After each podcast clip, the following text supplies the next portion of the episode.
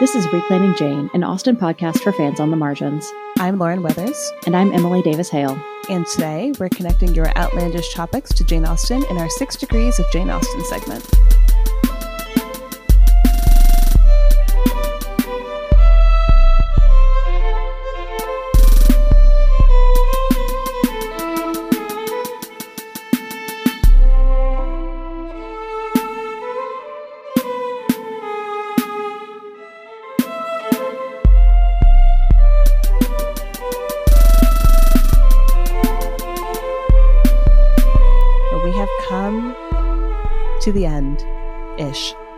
Ish. The end of this phase. We can we can pull out the the Marvel thing. This is phase 1 of Reclaiming Jane. I love that. Yes, the end of phase 1 of Reclaiming Jane and as we should, we are ending it with just a little bit of, of silliness, of being ridiculous because that's what we do here.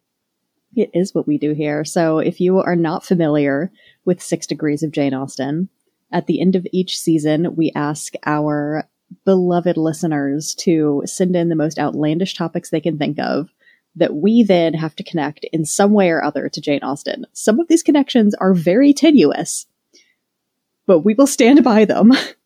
And we have a good time regardless. Um, as you know, if you've listened to us before, if you've not listened to us before and you're just finding our six degrees segment for the very first time, we don't do a traditional six degrees type game where we go from Jane Austen to something directly connected to her, on and on and so forth until we get to the topic. Uh, we decided that we make the rules, and so we don't want to do that. And we've just created our own connections to Jane Austen. So if you're wondering why we haven't gone through the traditional six degrees, it's because we know that that's the game and we don't want to do it. Also, shout out to our lovely patrons who voted on our final six topics. We each will have three that we have to connect. Um, so in the future, if you want to be involved in that kind of direct influence on our lives, join the Patreon. you will have all of the power of being able to force us to discuss very, very, very out there things, at least as far as it relates to Jane Austen. But Emily, would you like to share what our outlandish topics are for today? Uh, I would love to. I'm going to have to look up yours. Give me a sec. All right. Our outlandish topics today for connecting to Jane Austen are Mardi Gras, Ren fairs, the TV show The Office, Rudolph the Red-Nosed Reindeer, time travel, and waffles. This is going to be a good episode. I can feel it. It's this is always a wild episode. okay, which one of us is going first? Would you like to go? Sure, I can go. Now, traditionally, we do also pick the order that we each have to address these topics in. So, Lauren, if I'm going first, what do you want to hear about? I want to save what I feel like will be the best for last. And so I'm going to say I want you to start off with The Office. Okay, good, because The Office is what I have the least for. Fantastic. this was this was really hard, not least because I'm very tired. Um, but I would like to position The Office and Jane Austen um, as related to one another in that they are both making some kind of commentary on a very particular middle class existence that relies heavily on dealing with the idiosyncrasies of the people surrounding the protagonist. That is the most Emily answer I've ever heard in my life.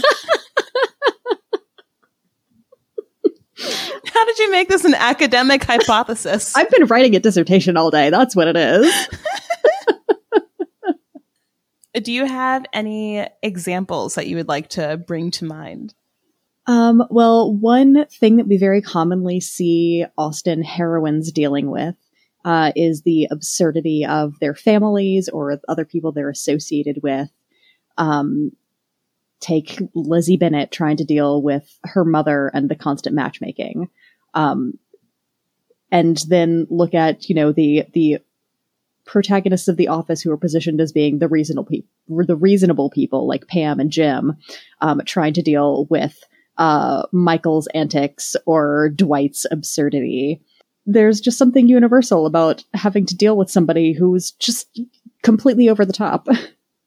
That was an excellent example for doing that off the cuff. So thank you. Thanks. Okay, I think that means it's my turn. So, Emily, which one would you like to hear first? Rudolph the Red-Nosed Reindeer, time travel, or Mardi Gras? Let's start off with Rudolph. I was hoping you would say that. Oh, good. Fantastic. So, I think in general, it would be pretty difficult to figure out how to connect Rudolph the Red-Nosed Reindeer to Jane Austen because what what on earth are you going to do to connect this like Christmas time fable to Jane Austen? However, I am thrilled to inform you that there is somebody on blogspot.com. Um, their name is um, JJ Howard, and their blog is jjhowardbooks.blogspot.com. And they have written Jane Austen's Rudolph the Red-Nosed Reindeer, which I would love to read. Please. to you and today. I love when other people do our work for us. I was so thrilled to find this because it just it cracked me up. Okay. I don't know if I can do a dramatic reading without absolutely losing it, so I will try to read this just generally. I will I'll do my best. Okay. Okay. It is a truth universally acknowledged that a most unusual reindeer may, in fact, come in useful from time to time. And so it came to pass a long time ago on a quiet Yuletide Eve in the county of Northlandia, a fledgling reindeer had the great misfortune to be born with a highly unusual nose. This nose, to the great shock of his mother and the even greater shock of his father, who was often said to be proud nearly to the point of arrogance, was quite, quite red. In addition, the aforementioned facial feature actually glowed. Indeed, no one in the neighborhood could account for such a deformity, and young Rudolph, as he was named, felt himself from the first in great danger of losing the comfort and consequence which would otherwise have been due to him as the sole heir to Mr. Dasher, who had himself for many years enjoyed a high position in the favor of Mr. Santa Claus. An unfortunate and ill advised attempt to hide the glowing proboscis only served to highlight how unsuitable poor Rudolph seemed to be to inherit his father's position the young deer suffered a not inconsiderable amount of teasing and was sometimes rudely and with impolitic cruelty excluded from various reindeer games, a loss which Rudolph felt quite keenly, for he was an animal of fine feelings. It was not until some years had passed that another Yuletide evening dawned, not clear and bright like the night of young Rudolph's birth, but dark and tempest tossed. Santa Claus found the prospect of proceeding into the darkness unaided by any light source to be a daunting one but one felicitous glance at Rudolph convinced him that the instrument of his salvation was very close at hand. Young Rudolph would guide his sleigh that night, and guide he did, his gleaming red olfactory organ yielding sufficient illumination to carry the day. Then how the other reindeers loved and praised him. They even shouted out with jubilation and glee. And so Rudolph, once a dispirited wretch, found a new purpose in life. Let other pens dwell on misery. Rudolph, with so much true merit and true love, and no want of fortune and friends, and possessed of a skill no other reindeer could boast, passed many a happy year with his furry friends. The end. Thank you so much, JJ Howard. Also, sorry for laughing. I was very much trying to hide behind my pop filter.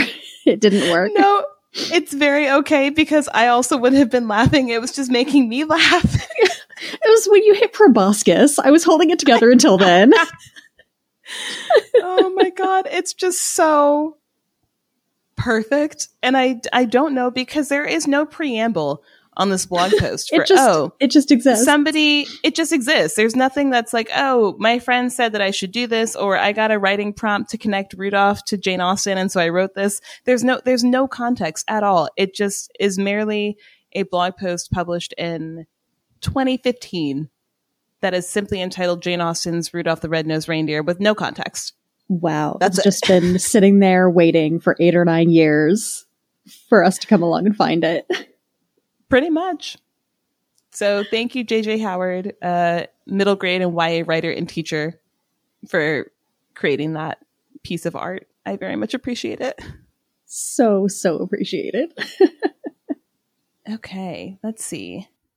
So that means that you have Ren Fair and waffles. That's correct. I'm going to go with waffles. All right. So waffles was also a little thin, but I have I have a couple of points to c- potentially connect.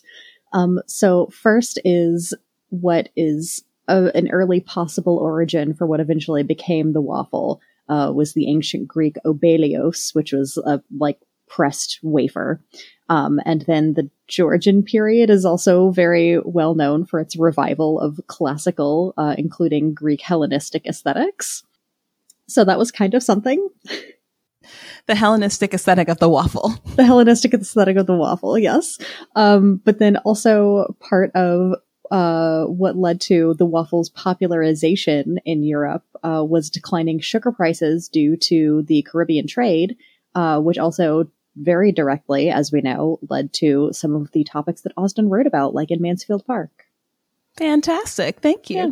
Also, a little fun fact to tack on is that the first English use of the word waffle uh, was only 50 years before Jane Austen was born in 1725. Really? Mm-hmm. I would not have guessed that. That feels surprisingly recent. Yeah, that's what I thought too. All right. So, Lauren, you are down to what was it? Mardi Gras and time travel. Ooh, which one of those do I want to hear first? Let's do time travel, and we can save Mardi Gras as the nice conclusion because that is the season that we are in here in New Orleans. Fantastic, because I've actually written the most for Mardi Gras, so thank you for reading my mind. Wonderful. All right, what do you have on time travel and Jane Austen? So, when you put time travel and Jane Austen into the same sentence, I feel like I would be remiss if I did not mention Lost in Austen. Have did you ever watch that TV series? I never did. For those of you who have not seen it or don't know what it is, that is a miniseries that aired in 2008 on ITV, where the premise is that a modern woman whose name is Amanda Price accidentally swaps places with Elizabeth Bennet after she enters a portal in her bathroom, which I don't we're going to roll with it. That's the, that's it. That's the premise. Um, also of interest to nerds, Alex Kingston, who played River Song in Doctor Who, plays Mrs. Bennet in this adaptation. So just so you know, that's that is there for your for your perusal and your enjoyment. Uh, however, so that could that could just be my time travel connection because we already have a whole TV series that's Lost in Austen where she's like thrown back into Regency England and she has to not mess up the events of the book.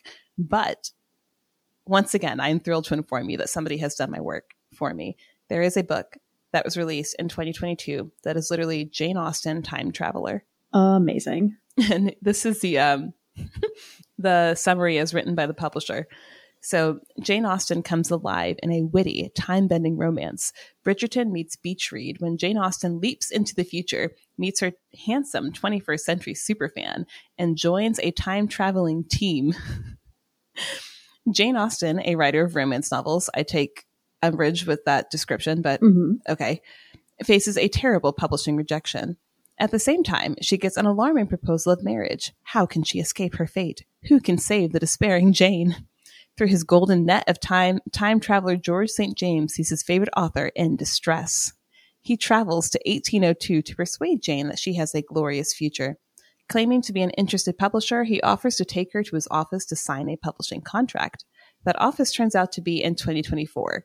And it's not an office, but a bookstore in Pasadena, California, where Jane Austen fans gather. Jane greets her club only to find that superfans can be super picky. While she aspires to publication, secretly, Jane hopes even more for romance, perhaps with a tall, blue eyed superfan named Will. Her publisher had hoped to inspire Jane's writing by showing her that success awaits her, but it's Jane who rewrites her own future. History may have to save itself. Wow. I yeah, there's there's a couple of concepts that I kind of take issue with there, but sure. Like, you know what? We'll we'll roll with it. We'll roll um, with it um, for the purposes of this bit. We'll roll with it. Exactly. I have to admit, I am very interested to see how they write Jane Austen basically arriving in a room full of people like us. Yeah.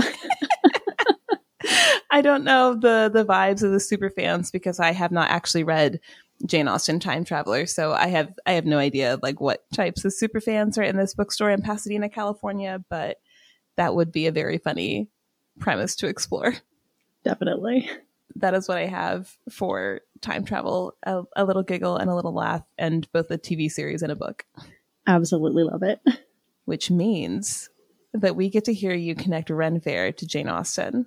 Yes. All right. So for those of you who don't know, I I am kind of a Ren Fair person. I I volunteer um, in the nerdiest role I think you can have at a Ren Fair. I'm an educational demonstrator, so I like go out and teach people about how like spinning and weaving work. Um, yeah. Uh, so I was very excited to be able to talk about Ren Fairs. Um, and here I, I want to draw kind of like a conceptual parallel uh, between how the Renaissance period and the Georgian period are treated today. Um, it's relevant to a lot of different periods in history, but I think like right now we're seeing a lot of this between the Renaissance and the Georgian period. There is a lot of romanticization of the events and the aesthetics. Um, there's also a lot of like flattening of what actual world events were, as is very common just in history in general.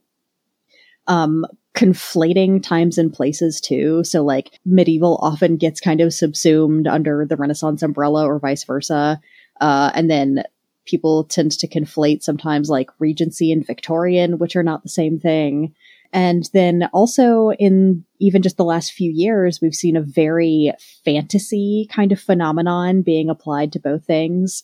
Um, for the Renaissance with Ren fairs specifically, uh, and then the explosion in popularity of things like Bridgerton and these kind of accompanying themed events. So I saw a lot of parallels there between how we treat Austen's time and how we treat um, the Renaissance broadly construed. I think that is perfect. And I was so glad when I saw that Ren Fair was a topic. And that was an immediate, I'm not even going to say, oh, wait, maybe I could do Ren Fair. It's like, no, no, no, no. I Make Emily do it.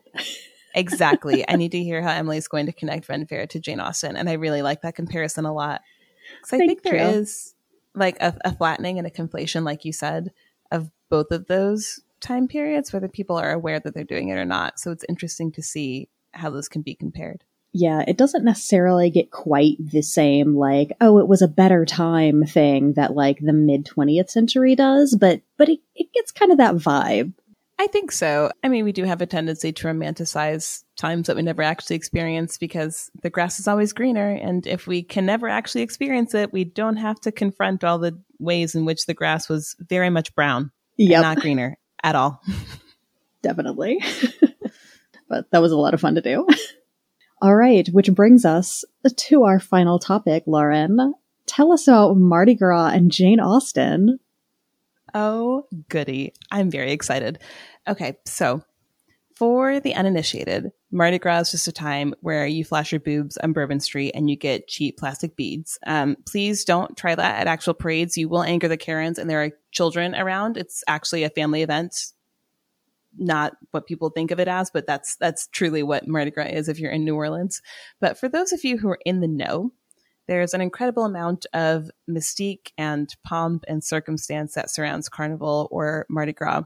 So, for those people who are looking for a place to cosplay as a Regency era debutante taking her place in society, look no further than a traditional Mardi Gras ball.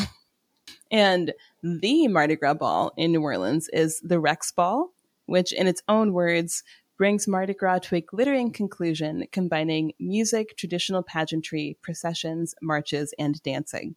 So, here's what I want you to picture as far as Rex Ball goes.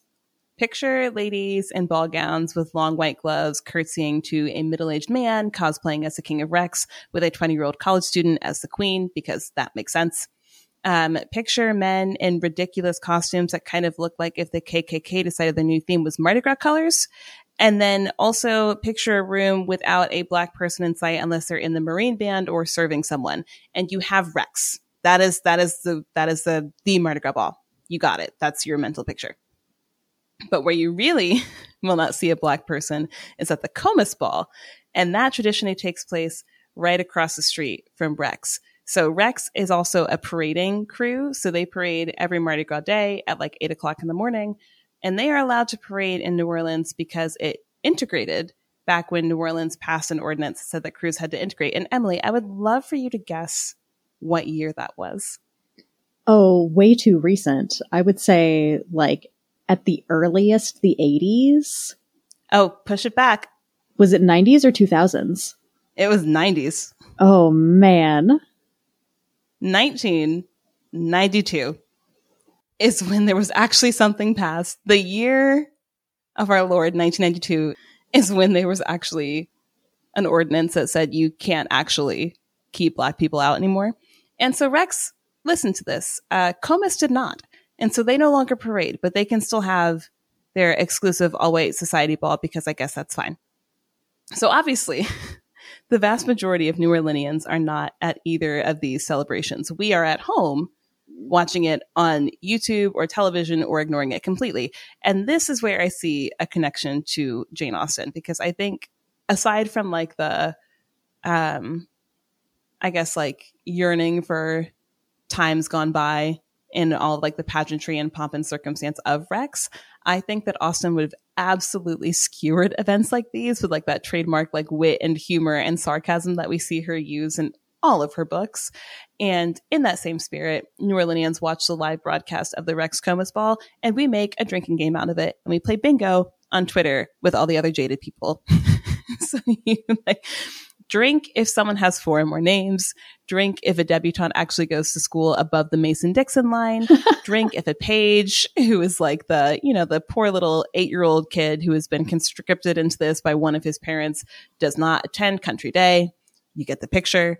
Um, so I see like Jane Austen and the obvious connection as, you know, this is um, a society event um, the general look of the event is, I think, something that people usually tend to associate with something Austen esque.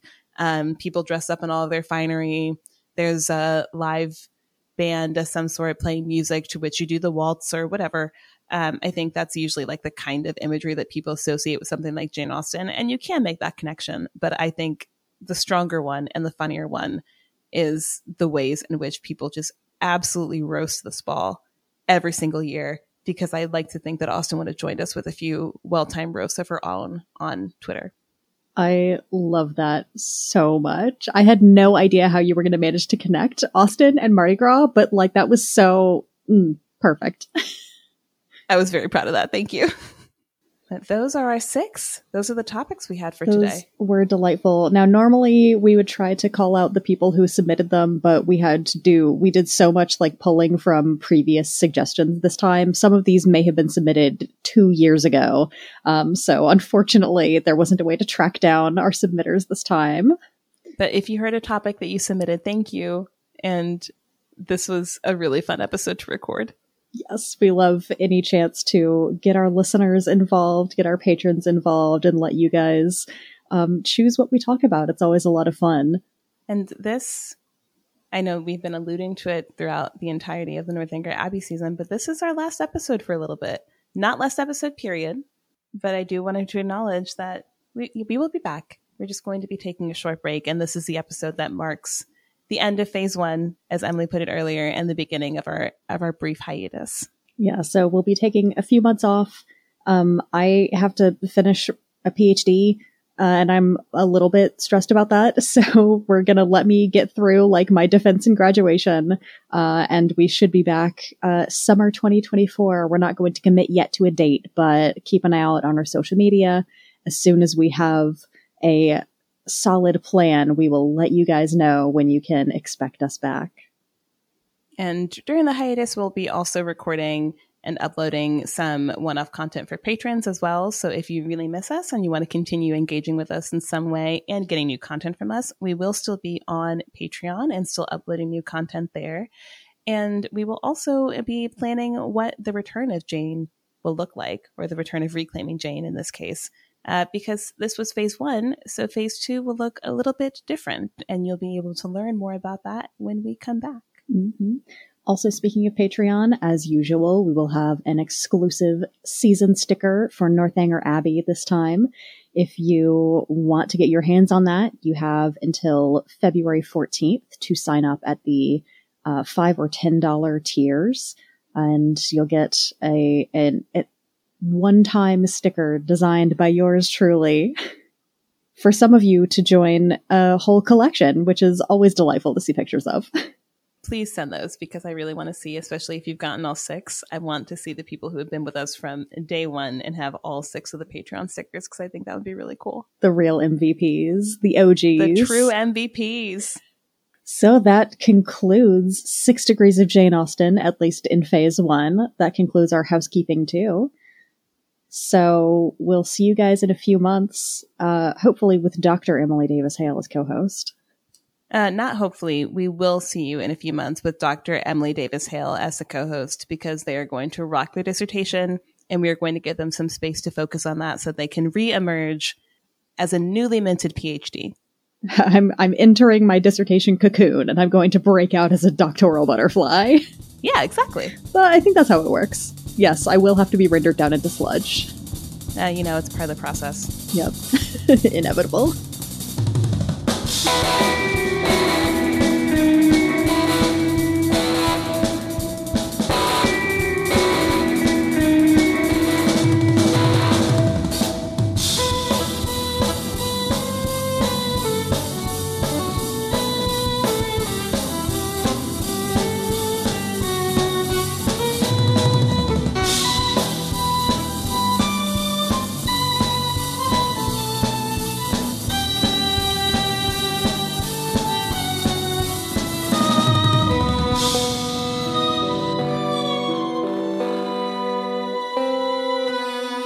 Thank you for joining us in this episode of Reclaiming Jane. We'll be returning to your headphones in summer 2024. To read our show notes and a transcript of this episode, check out our website, reclaimingjanepod.com, where you can also find the full back catalog and links to our social media. If you'd like to support us and get access to exclusive content, you can join our Patreon at Reclaiming Jane Pod. Reclaiming Jane is produced and co hosted by Lauren Weathers and Emily Davis Hale. Our music is by Latasha Bundy, and our show art is by Emily Davis Hale. We'll see you next time, nerds.